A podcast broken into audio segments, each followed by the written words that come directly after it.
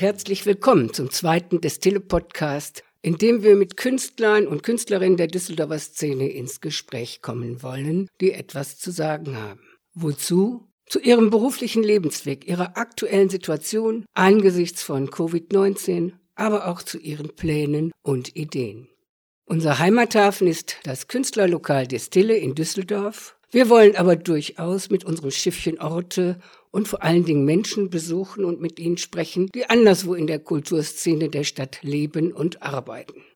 Mein Name ist Gerda Maybach, Journalistin und Diplompsychologin und aktuell verantwortlich für diesen Podcast. Im zweiten Interview sprach ich noch im Dezember 2020 mit Gregory Gaynor, dem prominenten Düsseldorfer Jazzpianisten mit jamaikanischen Wurzeln. Nach seinem Studium der Musik an der Hochschule zu Köln kann er wohl alles spielen, von der Klassik bis zur Moderne, von Beethoven bis zu Gregory Gaynor. Seine Schwerpunkte sind jedoch der Jazz mit souligen, bluesigen, südamerikanischen oder auch karibischen Elementen und Rhythmen. Der Abstand in unserem Studio on Work oder auf Arbeit, wie man auch zu sagen pflegt, beträgt selbstredend zwei Meter und mehr wir begegnen uns bis zum Mikro mit Masken und so konnte ich mit dem energiegeladenen und feinnervigen Interpreten und Komponisten anspruchsvoller Arrangements sprechen. Worüber, das hören Sie jetzt. Ja, hallo Greg. Gregory Gaynor. Hallo Gerda. Habe ich das richtig ausgesprochen? Geh näher. Geh näher. Genau. Okay. Ja, sehr schön, dass du hier bist. Ich freue mich darüber. Ja, ich freue mich auch hier Wir zu sein. Wir sind im Podcast der Destille, die ja ein wenig Heimat für viele Menschen geworden ist. Sehr, genau. Ich glaube auch für dich und deine Band. Ja, klar. John C. Marshall hat es ja im Herbst 2009 ins Leben gerufen. Eigentlich war es ein dreimonatiges Projekt, aber es wurde dann immer verlängert. Ja, in diesem Jahr wären es elf Jahre geworden. Ne? Jeden Sonntagabend. Je, jeden West Sonntagabend Jazz. West Coast Jazz, richtig. Das ist ja schon sehr bedeutsam. Mich interessiert natürlich, wie kam es, dass du in dieser Destille hängen geblieben bist, verwurzelt bist. Du bist ja ein unglaublich vielseitiger Musiker. Ja, ich meine, das kam durch John C. Marshall. Ne? Er war ein väterlicher Freund von mir und äh, er hat auch schon damals mit meinem Vater gespielt. Schon damals in zum Beispiel in der Sendung Let's Swing. Wie gesagt, ich habe ihn in den 80ern kennengelernt, 80er Jahren, Anfang der 80er Jahre und äh, haben wir gespielt und spielten, spielten, spielten dann. Wie es dann halt so ist, äh, ja, hat er mich gefragt, haben wir hier dann, dann ist ein Gig in der Distille. Hast du Lust? Ne? Es geht der Hut rum, also es ist keine jetzt äh, finanzielle Sicherheit oder irgendwie, beziehungsweise hier ist eine Festgage oder so, nein, es geht der Hut rum. Weil das war, ist ja auch schön, ich meine, im Grunde genommen, die Instrumente waren da. Und das heißt, man brauchte nicht großartig was mitzubringen. Aber für mich als Pianisten war gut, es war ein Klavier da.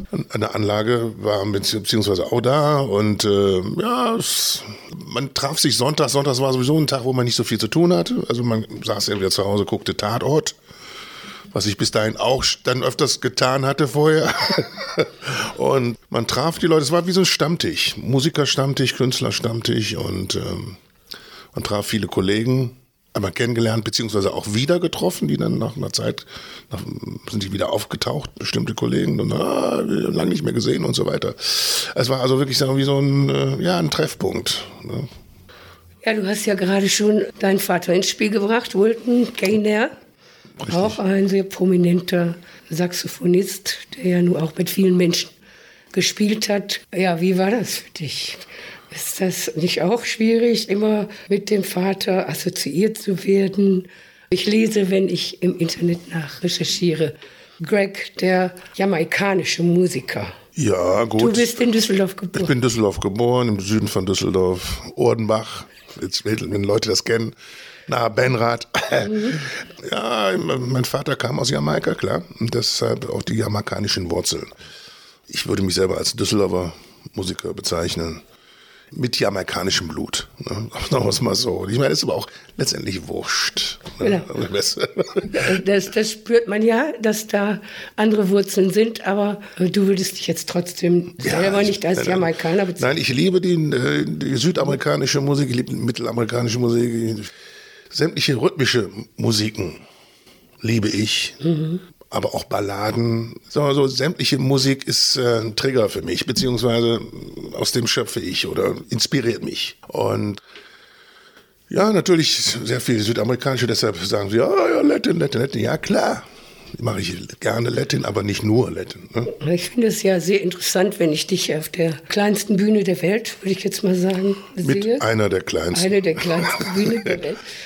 Äh, du bist ja Musik, vom großen C bis in die letzte H-Wurzel.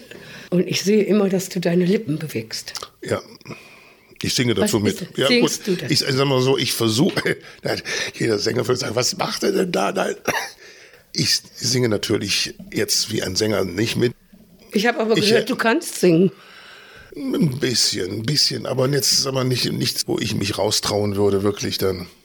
Aber es gehört einfach in dieses Ensemble von Kopf bis Fuß, bis zu den Lippen, bist du in der Musik drin. Richtig, bestimmte Vorstellungen ne, und äh, auch beim Improvisieren, wenn es mir da, sagen wir mal, wenn ich mich locker fühle oder gelöst und man ist ja exponiert als Musiker auf der Bühne oder als Künstler auf der Bühne. ja, ja, und äh, es wird erwartet, dass man sich auszieht. Gut. Manchmal geniert man sich aber, zum Beispiel. Ne? Oder ist, sich- ist unsicher, zum Beispiel. Ja, ist, Auch und, nach diesen vielen Jahren noch. natürlich. Und wo ja. du so viele Ja, klar. positive Resonanz Und, äh, hast. und wenn gesagt, wenn ich dann, dann mitsinge und hineingehe in das, was ich tue, dann ist dann, dann geht's mir gut. Dann ist aber habe ich auch das andere, das Publikum nicht vergessen, aber es macht mir nichts aus, einen Teil von mir zu zeigen. Aber leise machst du es immer. Fast immer leise, ja. Ja, nicht laut, also nicht laut. Also ich bin, muss ich wahrscheinlich schon schwer besoffen sein, wahrscheinlich. Schade. ja, es gab ja auch einmal eine Situation, wo ich dann, ja, dann habe ich in der Distille gesungen, ja, stimmt. Hat es mich überkommen, dass ich dann gesungen hatte, ja. Also da unterscheidest du dich von deinem väterlichen Freund, dem Vorgänger, der hat ja auch ganz gerne mitgesungen. Na ja, klar, ich meine, das, das hat auch gut gesungen. Kannst du deine ersten Schritte in und mit der Musik beschreiben? Gut, die ersten Schritte mit sechs Jahren habe ich angefangen. Oder durch eine höhere Instanz wurde mir aufgetragen, Klavier zu wählen, zu üben und zu spielen. Wer war die höhere Ja, das war mein Instanz? Vater. ne? Okay, also du solltest kein Ja, es ist, Saxophon deshalb kenne ich auch, weil ich unterrichte ja auch viel und das ist zum Beispiel jetzt auch in der Krise. Glücklicherweise habe ich das schon früher angefangen.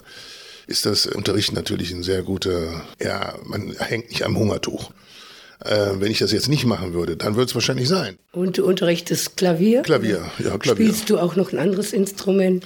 Ja, ich habe ein bisschen Schlagzeug gespielt, ein bisschen Querflöte, ein bisschen Saxophon, aber Klavier war mein Hauptinstrument. Natürlich habe ich mich als Kind, klar, als Sechsjähriger, geh, geh und übe mal, während die anderen draußen spielen. Natürlich bin ich auch wieder rausgegangen. Und mein Vater fuhr damals alten Mercedes, Diesel, und man kannte ja schon die Motorengeräusche. Irgendwie, hm, Papa ist da, okay, direkt mich wieder ans Klavier gesetzt und hab ein bisschen was gespielt, so getan, als hätte ich geübt. Man hat ja seine Tricks da drauf. Man glaubt, cleverer zu sein als seine Eltern, aber dem ist nicht so. Ich glaube, natürlich hat er das gemerkt. Er hat das erkannt. Gut, ich war natürlich sehr viel ausgesetzt der Jazzmusik. Fast immer nur Jazz gehört. Ich hatte als Kind, hatte ich dann Radio mit dem, mit dem Programm Voice of America, Jazz Hour mit Willis Conover. Und die hatte ich natürlich in meiner Wiege und das natürlich viel gehört. Und äh, klar, es war immer Jazz um mich herum. Aber du kannst auch anderes. Und ich kann auch anders, ja. Aber äh, letztendlich als 13-Jähriger, 14-Jähriger kamen so die ersten Versuche, mit anderen Leuten zusammenzuspielen. Und mein erster Gig, glaube ich, hatte ich mit 15, soweit ich mich erinnere. In der Schulkapelle, mit drei, drei Mann oder vier Mann waren wir. Ich meinen ersten Gig gehabt, mein erstes Geld verdient. Die ersten 100 Mark. Mal als 15-Jähriger, Als Schüler. als Schüler. Ey, aber das ist, äh, fühlte sich da richtig gut, ne? Das waren so die ersten Versuche und natürlich dann auch mit in der, in der Gemeinde. Damals hatten wir dann natürlich auch Jazzrock-Band und dann haben wir dann natürlich die ersten Gehversuche dann gemacht, ne, mit vielen Gigs. Aber das viele Gigs, aber einigen Gigs in der Kirchengemeinde selber dann und dann in einen Kneipen auch. Ich weiß nicht, vielleicht kennen die Leute noch die alte Apotheke in Urdenbach. Das war mal eine ehemalige Apotheke, die hat dann zu einer Kneipe umgebaut ne, und äh, da wir etliche Auftritte gemacht. Das war recht interessant, ne? recht interessant. Wenn ich immer so alte Aufnahmen höre, wo ich, wo ich dann sage, Gott, das kann doch nicht wahr sein, was habe ich da gespielt? und so weiter. Aber naja, man entwickelt sich ja. Naja, ganz schön rasant. Also dann hast du die Schule zu Ende gemacht. Ja, klar. Und hast dann Musik studiert in Köln. Köln. Und Abschluss gemacht. Aufgebaut? Oder bist du dann direkt in die Szene eingetaucht? Ich bin mehr oder weniger in die Szene eingetaucht, habe dann viel als Barpianist gearbeitet. Das war in Duisburg. Zu der Zeit habe ich auch im Theater in Düsseldorf da auch was gemacht. Da gab es ein Stück namens Der Entertainer mit dem Uwe Friedrichsen. genau, da war, war, ich auch in der Besetzung, beziehungsweise in der, in der Zweitbesetzung. Ja, und äh, meine Erfahrung da gemacht. Ne? Und äh, ich, ja, das war auch die Phase da, wo ich dann auch John kennengelernt hatte. Wir dann anfangen zu spielen, dann kam das eine zum anderen und dann kam es mehr, mehr und mehr wurde es dann. Hast du in deinem Leben jemals gedacht, ich möchte etwas anderes tun als Musik? Natürlich gibt es Frustphasen, klar, logisch. Und auch ich gehöre zu denjenigen, die dann sagen würden, ich glaube, ich würde mir das Leben nicht ändern. Ich würde es nochmal leben, so, wie ich es gemacht habe, oder mich so entscheiden. Ja, dein Vater musste ja ganz plötzlich mit der Musik aufhören. Ja, genau, das war 83. 83. Genau. Und ich höre, dass du doch einen guten, engen Kontakt zu ihm hattest. Ja, wir hatten engen Kontakt. Das hat mir natürlich sehr, sehr Tod, sein Tod hat mir natürlich sehr, sehr viel ausgemacht, klar. Und er hat ja nach dem Schlaganfall auch noch lange äh, gelebt. Genau, er hat lange gelebt. Also 83 hat er den Schlaganfall gehabt. Da kamen wir gerade aus Spanien wieder nach 36 Stunden Fahrt, ohne es zu wissen. Und dann kriegt man einen Anruf aus Saarbrücken. Kommen Sie schnell, Ihr Vater liegt im Krankenhaus. Ja, was ist denn los? Sie hat einen Schlaganfall gehabt. Ja, wird er sterben? Das dürfen wir Ihnen am Telefon nicht sagen. Äh, äh, ja, klar, es war bedrohlich damals. Ja, gut, er hatte damals mit äh, Herbertsheimer in, in Saarbrücken gespielt. Und dann, dann hat er aber Glück gehabt, es waren sechs Neurologen im Publikum. Und, äh, genau, er ist auf der Bühne. Auf der Bühne, ist er, genau. Auf der Bühne beim ersten Stück, genau. Und dann habe ich auch gehört, dass Herbertsheimer das Stück, das kommt ja, Four Brothers hieß das, also auch den lange Zeit nicht mehr gespielt hatte. Ne? Dann, ja, und dann 95 ist er dann letztendlich dann gestorben.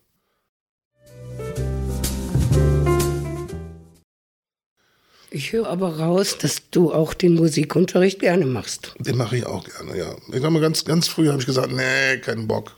So, habe ich es nicht gemacht. Gibt ja auch untalentierte Schüler, oder?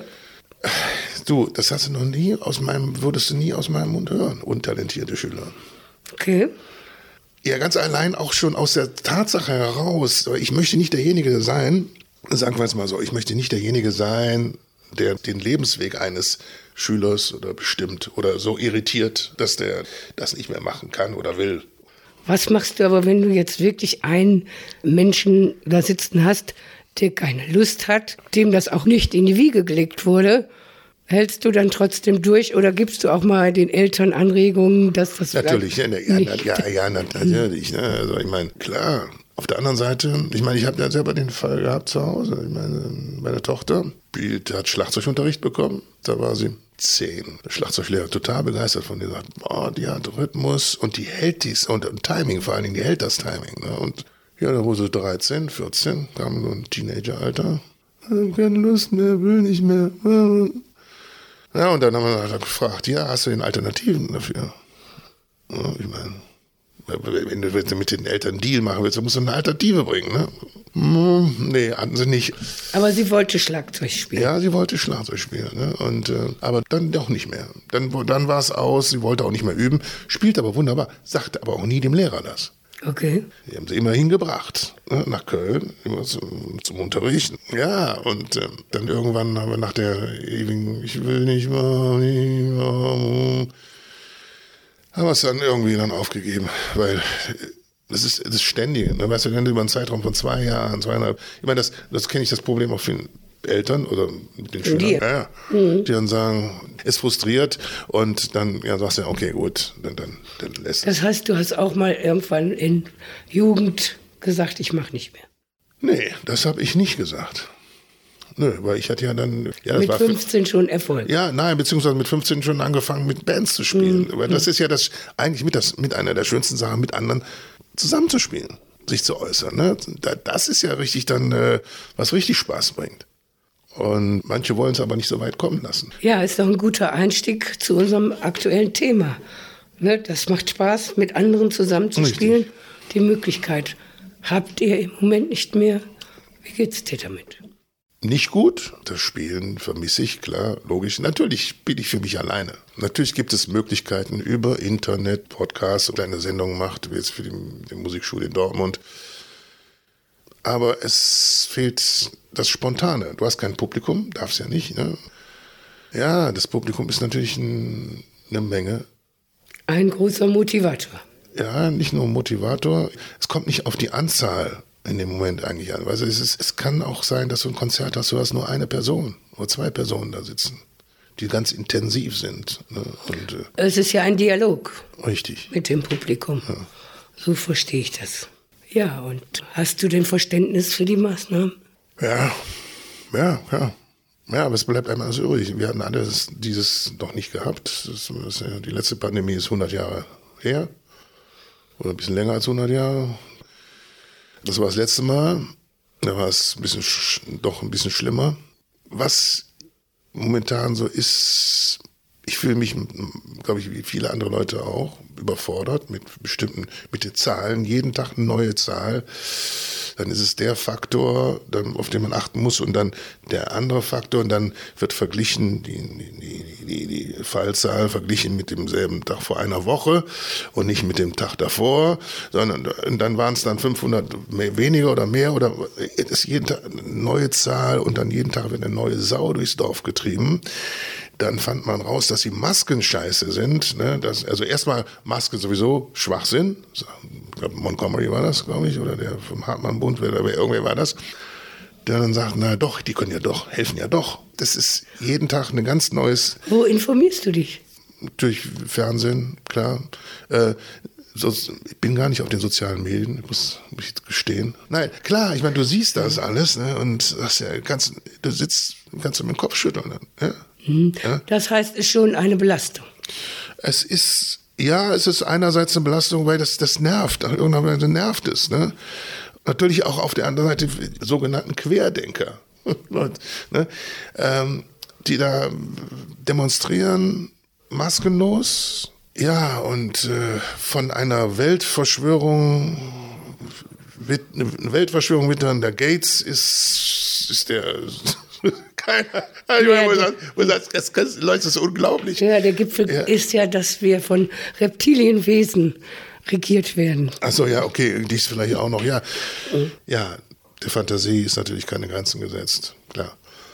Gut, sollte aber, aber, in dem Fall aber da, da distanzierst du dich von. Ja, natürlich, sagst, ja klar. Es ist eine große Belastung, eine große Unsicherheit. Das Ganze ist natürlich eine ganze große Unsicherheit. Was mich manchmal nervt, ist, dass also dieses zu, manchmal zu viele Worte um bestimmte Dinge gemacht werden. Ja, machen wir einen Lockdown, machen wir keinen Lockdown, machen wir einen Lockdown, machen wir keinen halben Lockdown, einen Wellenbrecher, Lockdown, Lockdown, Lockdown. Dann macht Lockdown. Bombs. Ihr seid die Regierung, ihr seid ja gewählt dafür macht es, macht den Lockdown, okay, ihr haltet dafür, dass es, dass es gut sein soll, bom, bom, bom, dann macht es. Ja, es wird ja jetzt sowieso gemacht. Ich finde, da kannst du ein gutes Arrangement draus machen.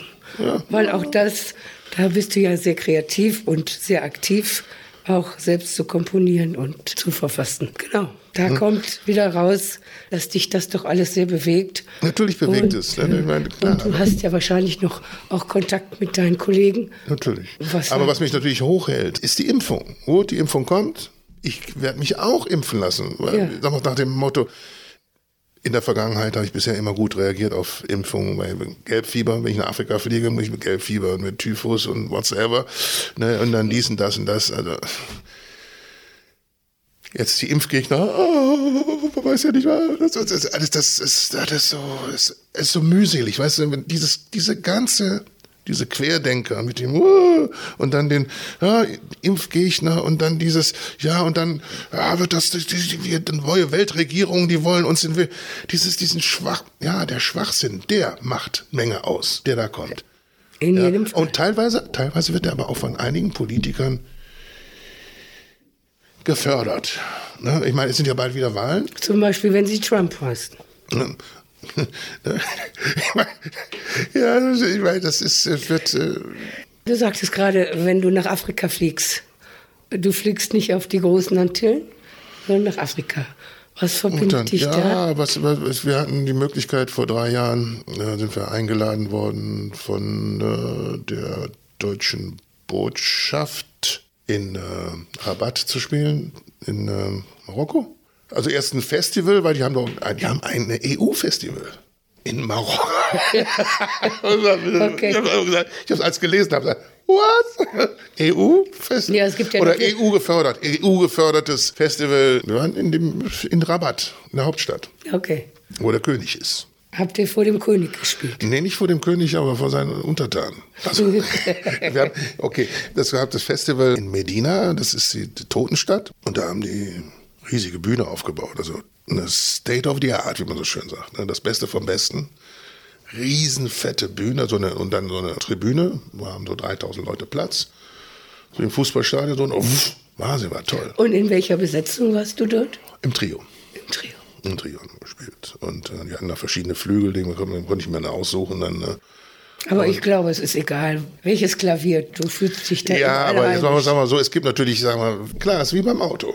Man kommt mit jedem Auto irgendwo klar. Aber es gibt manche Autos, die sind halt bequemer und sind angenehmer zum Fahren. Genau. Als so ein, als so ein alter Trabant. Zum. Beispiel ein Maybach. Nee, Maybach, das ist, das ist, das ist eine Topline, ne? Bei Maybach, ne? War ja schon teuer früher. Und was ich vielleicht noch sagen wollte mit Marokko, natürlich haben wir dann den Tag der deutschen Einheit dann gespielt bei der Botschaft und dann natürlich auch das Festival. Und im Jahr darauf sind wir nochmal eingeladen worden. Und zwar haben wir eine Masterclass gegeben an dem Konservatorium für Tanz und Musik. Also meine Kollegen und ich. Das ist der Rolf Behet am Schlagzeug, der Jörn Henrich am Bass. Ja, wir haben da eine Woche lang unterrichtet. Es hat so viel Spaß gemacht. Die Bedingungen waren nicht unbedingt jetzt die besten von, weil von den Räumen her. Ja gut, sagen wir mal so, ich habe noch nie so viele Leute gesehen, die so richtig willig waren, also so dankbar waren, dass da jemand war, der ihnen Zeit hatte, mit ihnen, das so dankbar für den Unterricht war. War super. Und daher so die Verbindung so nach Nordafrika. So wie es aussieht, werden wir dann nächstes Jahr, also wieder nach Marokko, beziehungsweise dann auch nach, gab es eine Anfrage aus Algerien. Ne, das wäre natürlich auch wunderschön. Ne? Und Mauretanien nochmal, ne, das haben wir auch schon mal gemacht. Das macht Spaß. Gepaart spielen mit Unterrichten. Ja, das ist schön. Ist gut. Ist toll. Da lebst du drin und mit, hört sich so Da freue ich mich immer noch. Ja. Wenn ich weiß, ich habe dann wir müssen nach, nach, äh, nach Rabat nach, oder Mauretanien oder so, da, da, da freue ich mich immer innerlich. sein. Da bra- brauche ich jetzt keinen Urlaub gehabt zu haben. Ne, oder so, dann weiß ich genau, ah, da kommt dann, das ist für mich, ja, da macht die Seele Urlaub. Richtig. Wie ist das? Da spricht man ja im Moment sehr viel drüber. Hast du Rassismus erlebt? Ja, ja. Also an einen, an einen Fall so, ich war ja früher mein Semesterferien, bin ich Taxi gefahren. Und so tagsüber, da musste ich jemanden abholen, wie aus so einer Kneipe, ich weiß nicht welche das war. Hier in Bilk. Und dann kam ich in die Kneipe rein, so ein Taxi, und dann meinte der Typ, ach, dreht, sieht mich, dreht den Kopf weg und sagt, ach, schon wieder so einer. Das ist ja äh, viele Jahre her, ne? Das war. Wo man ja eigentlich ja, ja, vorsichtig ja. war. Ja, ja, richtig. Das war 84, 84, 84, 85 war das. Ja, das anderes Mal, da war ich mit äh, Melba Ray, einer amerikanischen Sängerin, waren wir im Osten Deutschlands unterwegs, in Sebnitz. Ja, dann kamen wir schon mittags an, ein Marktplatz, das war im Sommer. Da war natürlich ein Tisch frei. Der Tisch war aber direkt neben einer Gruppe von jungen, mit kahlgeschorenen, beziehungsweise kahlgeschorenen Kopf. Ja, es gab vielen da einige Bemerkungen, nicht offen, du hörtest die Bemerkungen, die waren doch hörbar gesprochen, die Bemerkungen, und du hast den Hass gespürt. Wenn du dann zwei Schwarze dann am neben dich hinsetzt, sowas essen. Gut, wer mich kennt, weiß ja, wie ich aussehe. Ich bin ja nicht gerade ein dünnes Hemd. So, und natürlich ist natürlich die Art und Weise, wie ich aussehe, spielt natürlich dann auch eine Rolle, wo die Leute dann sagen, hm, da haben wir lieber den Mund oder sagen wir gar nichts. Ich denke auch, als Musiker gibt es da sicherlich gerade auch noch Vorteile. Jemand, der auf der Bühne steht, die Leute mitreißt. Das ist ja etwas, was auch dich ausmacht, dein Temperament. Ja, ja, klar, aber das spricht mich ja nicht davon. vor. Bin- natürlich merke ich die Sachen Du konkret erfährst es nicht so deutlich. so deutlich, richtig, ne? Aber du weißt natürlich, Natürlich, ja, trotzdem, dass es das gibt. Du weißt, was äh, mich, wenn, ich, wenn mich das ärgert, was in Amerika passiert. Du, das ist, das, wenn ich, wenn ich die Situation erlebe oder wenn ich, wenn ich dann Ausschnitte von diesem Video sehe. Ne?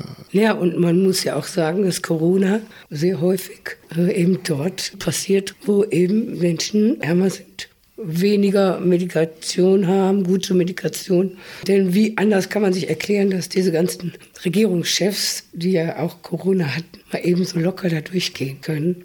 Aber das passiert natürlich in den eindeutig eher ärmeren Vierteln nicht. Und dort leben natürlich viele Schwarze. Also ich finde das auch immer sehr empörend. Ja. ja gerade Amerika, das Gesundheitssystem, was Aber wir ja hier nicht. Gut, ich meine, was natürlich häufig ist, dass in den Black Communities, die häufig dann auch, das ist ja kein Einfamilienhaushalt. Das ist ein Schwarzer, der lebt. Nein, das sind dann zwei, drei äh, Generationen, die hier leben. Ne? Die Kinder, die Ehefrau, beziehungsweise die Großmutter, ne? so zumindest so leben die dann mit vier, fünf Leuten in einer Wohnung.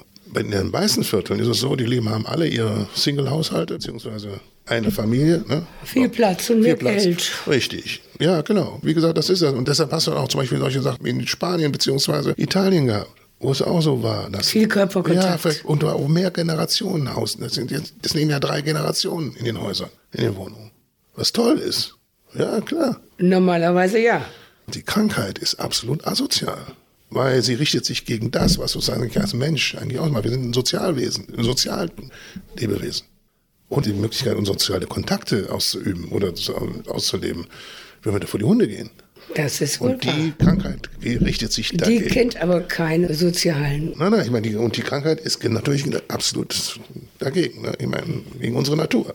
Wie gesagt, und äh, deshalb ist es natürlich in den Gegenden, wo mehrere Generationen zusammenleben. Erkrankungen, ja klar.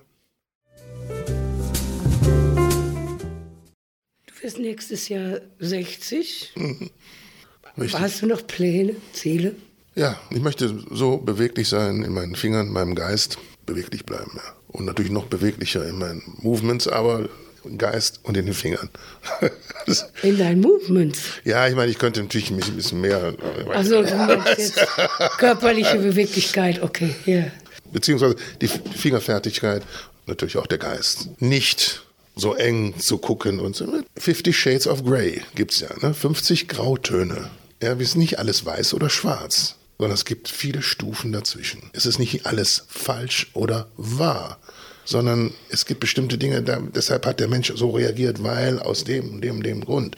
Das heißt ja nicht, dass alles eine Entschuldigung ist, sondern aber auch eine, äh, ein Grund dafür, warum er so reagiert hat, wie er reagiert hat. Also eins, was ich gelernt habe, dass wir ambivalent sind in unseren Handlungen. Ambivalenz ist der Regelfall und nicht die Ausnahme. Ja. Aber wir denken, das ist die Regel, das, das ist die Ausnahme. Und klar sage ich das und mache im, im anderen das Gegenteil. Und das ist natürlich, wenn einem das auffällt, sagt man, ja, ich weiß. Nein, es ist so. Man ist so. Die Natur hat einen so gemacht. Und wenn man glaubt, das akzeptiert, dass man ambivalent ist. Gut, es gibt bestimmte Sachen, die muss man nicht unbedingt hofieren oder beziehungsweise sich selber herauspolieren. Natürlich weiß ich unangenehme Dinge an mir selber. Ne? Jetzt fragt mich nicht was, würde ich nicht sagen. Aber gut, mir fallen sie auf. Schauen, dass ich sie nicht herauspoliere oder hofiere. Aber ich weiß darum, dass sie da sind. Die sind ein Teil von mir. Bups. Ich habe mal mich umgehört, wie du so eingeschätzt wirst. Abgesehen davon, dass man viele Lobeshymnen über dich im Netz findet, von vielseitig, unglaublich kreativ bis hin, aber er ist auch bequem. Er könnte so viel mehr machen und erreichen. Was sagst du dazu? Hm, in welchem Bezug? Auf deine Kunst. Auf der Kunst könnte ich mehr machen. Mehr erreichen, mehr vernetzen, mehr nach vorne bringen, auch für die Musik. Das wird dir unterstellt, dass du eben so viele Begabungen hast. Nichts ausmache oder was? Nichts ist falsch. Ne? Das hast du ja bewiesen. Aber es wäre mehr möglich. Was denkst du selber darüber? Ähm, oder bist du vielleicht auch zufrieden mit dem, was du geschaffen hast? Ja, ich möchte das nicht als einen Gang nach Canossa sehen. Gottes Willen. Oder werten möchte ich es nicht. Das war eigentlich ein schönes Interview. Ich finde, die Frage ist unangenehm. Es ist unangenehm. Ja, es ist ja immer so, dass Menschen von außen anders gucken ja, als du selber. ja, deshalb frage ich, in welchem Bezug? Mehr in der Kunst. Was heißt vernetzen, mehr vernetzen? Mhm. Mehr spielen, anders spielen, besser spielen? Du Konzerte veranstalten, ja, so mit anderen Menschen. So, das traut man dir zu, offensichtlich. Naja, das, äh, das bezeichnet einfach die Sichtweise von manchen Menschen auf dich, dass die dir viel zutrauen. Das ist ja erstmal ein Kompliment. Deswegen frage ich aber, wenn du dich doch wohlfühlst mit dem, was du machst, ist das doch völlig in Ordnung. Also ein Künstler äh, erhält ja, ja. immer Projektion. Mhm. Verstehst du? Also immer die, die jetzt Fans von dir sind, die möchten dich vielleicht auch noch mal woanders sehen. In der Tonhalle, keine Ahnung. Giora Feitmann. so. Ich habe Düsseldorfer getroffen in Bali, wo wir, wo wir vor vier Jahren gespielt haben. Da habe ich auf dem Jazzfestival in Bali gespielt. Burghausen, Jazzfestival, gleiche Jahr, im März eine Woche gespielt. Also es sind etliche Sachen dabei. Und ich denke, ich meine, klar, es kann immer mehr sein, könnte immer besser sein, dass man da mehr, mehr da und da und dies und dies spielen. Natürlich bin ich manchmal nicht zufrieden. Du mit dir nicht. Manchmal ist man mit sich selber nicht zufrieden ist mit der Situation nicht zufrieden. Ja, aber es ist normal, das ist normale Menschsein. Aber du bist doch genauso. Oder? Oder bist du total immer sagst, ich bin immer zufrieden mit mir? Hast du dich nie in Frage gestellt? Doch. Immer. Ja, das, du, du, ja ich meine, dann entstehen auch bestimmte Dinge raus. Ne? Natürlich bin ich von meiner Art und Weise eher manchmal bequem, klar, aber beim Spielen erst nicht, wenn man mich sieht und immer. Auf keinen Fall. So, das kann, kann also Auf keinen Fall. Das wird ja auch nie gesagt. Du wirst so nochmal, du wirst als Vollblutmusiker bezeichnet, als jemand, der Musik lebt mit jeder Faser seines Herzens. Und darum ging es aber jetzt nicht. Warum muss ich mit 10 Millionen Leuten spielen? Reicht nicht aus, wenn ich mit 100.000 spiele?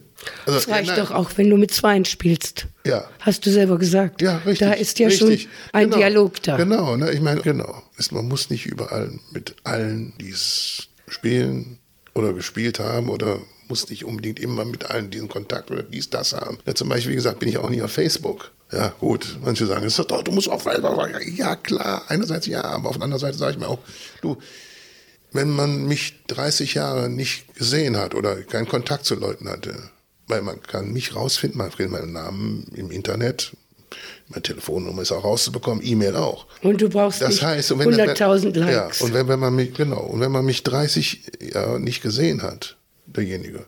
Wenn man sagt, man trifft ja Leute von früher und das alles, ja, dann hat das auch irgendwo einen Grund gehabt. Man kann mich erreichen, es geht schon, aber wenn das nur, nur über Facebook, Bullshit. Entschuldigung, wenn ich das sage. Ne? Ich meine, und wir haben ja auch dieses große Problem auch mit den sozialen Medien, was da passiert. Da werden Leute hingerichtet. Ne? Und ähm, wenn mir Leute erzählen, ah, die haben jetzt dann in Facebook, haben sie Shitstorm wieder gehabt, weil sind die Leute doof, ne? jetzt kriegt man die richtigen Meinungen raus, jetzt, wenn, wenn die bei der Corona-Krise äh, da, wie, wie die denken und das alles, wo ich sage, Leute, es ist, ist mir unbegreiflich. Wie man sich dem aussetzen muss ja. und kann. Ja, mhm. ja, genau, also dann kommen wir eigentlich doch zu dem Fazit, zu deinem Fazit, ich muss das alles gar nicht haben und Unzufrieden, Frustration gehören zu meinem Leben dazu.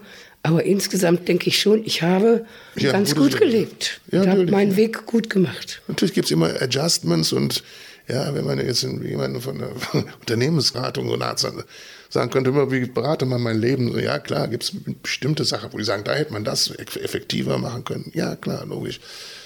Ja, oder Bequemlichkeit, wie andere Leute sagen, mich nicht zu vernetzen oder so. Ne? Das ist äh, auf der anderen Seite sage ich natürlich in den Augen, mancher mag das vielleicht eine Bequemlichkeit sein. Keiner hinterfragt, warum. Vielleicht ist die Bequemlichkeit auch nur in dem Moment vielleicht eine Angst, sich eine Selbstvertrauenssache. Es gibt Situationen, wo klar, das Lampenfieber, logisch, ne, wo man aber auch manchmal sagt, es gibt so Momente im Leben, wo dann auch das Selbstvertrauen auch unten ist. Ne, wo, wo, man wirklich dann ähm, einen über den Dates kriegt, back, back, back, back, back, back, back, irgendwie und schnell und du dann das Selbstwertgefühl bzw. Selbstvertrauen, wo das. Du hast noch Lampenfieber? Teilweise, ja. Natürlich. Merkt man nicht. Klar, ich meine, man weiß natürlich auch in solchen Situationen, wie man damit umgeht. Ne? Klar, ich meine, ich meine, das Schlimmste ist der unberechenbare Lampenfieber, wo dann, wo dann, pff, wo du merkst, dass der Heartbeat, also wenn du den Heartbeat, tak, tak, tak, tak, dann mhm. geht schon bis in den Hals. Ne? Ist es eher, wenn du alleine auftrittst oder auch im in der Das ist unterschiedlich. Mhm. Also, also eigentlich, äh, diesen habe ich erlebt, dann, als ich mit Spencer Davis unterwegs war auf Tour und erste Konzert, ist was das Herz aus, der, aus, dem Hals gesprungen. Mhm. Irgendwie, ne? und, aber dann, wie gesagt, dann ein Glas Rotwein hat diese, es gibt, sagen wir so, die Extrasystol oder beziehungsweise dieses extra Grad an super Lampenfieber, ne, wo das den ein bisschen zu minimieren. Dann war auch okay. Ne? Dann war, dann hat es unter Kontrolle. Weil es geht ja nicht, dass wenn du ein Lampenfieber hast und du, und du wirklich du am Zittern bist dann teilweise. Das ist schwierig. Ja, ja, das ist dann, äh, dann kannst du nicht spielen. Obwohl ich äh, immer den Eindruck habe, sobald du Tasten vor dir hast, findest du jede einzelne. Ja, die finde ich dann. Ja, klar, macht man das. Ne? Ja, aber wie gesagt, es ist, der Mensch ist nicht nur, ich meine, man bequem, kann auch genau das andere noch hinterstecken. Weil man vielleicht in dem Moment unsicher war, beziehungsweise dann selbstgewählte Isolation oder whatsoever. Ich weiß ja nicht, welchem Fall das dann noch gibt. Ich habe den Eindruck, du hast ein ausgefülltes Leben. Ja, könnte noch mehr, aber. okay, darüber sprechen wir vielleicht beim nächsten Gespräch und bedanke mich sehr, ich bedanke mich dass auch. du hier warst und mit mir gesprochen hast. Und ich glaube, es sind sehr viele interessante Aspekte dabei, die können wir noch mal vertiefen. So, meine lieben Zuhörer und Zuhörerinnen, das war's mal wieder für heute, beziehungsweise die nächsten zwei Wochen.